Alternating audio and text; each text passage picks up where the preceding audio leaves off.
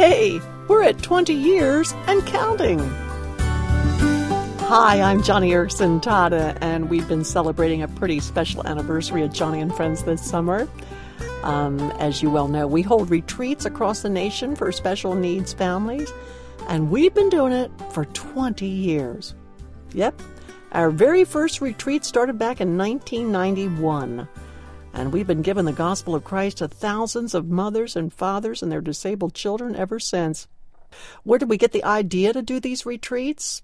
Well, back in 1990, I was serving on the National Council on Disability back in Washington, D.C., and our government council had just sponsored a family retreat at a hotel, all underwritten by Uncle Sam, Speakers from top universities and Social Security were all there to give advice to these families with lots of lectures and panel and roundtable discussions. I sat in the back on a couple of these sessions, and I could see that these moms and dads, well, they were, they were just overwhelmed.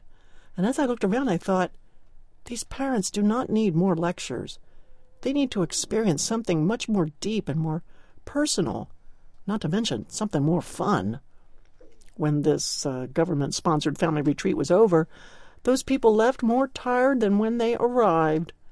And when I got back to Joni and Friends, I said to our team, guys, we can do a real family retreat. And you know what? We can do it with less money, a better program, with God at the center, and have a whole lot more fun. Well, that's all the push our team needed. The next thing I knew, it was a year later in 1991 and I was flying to Spruce Lake, Pennsylvania for our very first Joni and Friends family retreat. We only had about 10 or 15 families and a few volunteers back then, but we knew we were on to something big. One of the things I remember about that first retreat was the rain.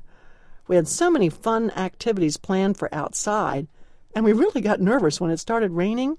But that's when we got the bright idea to bring in all the special needs families into the big lodge and have a sing along around the fireplace.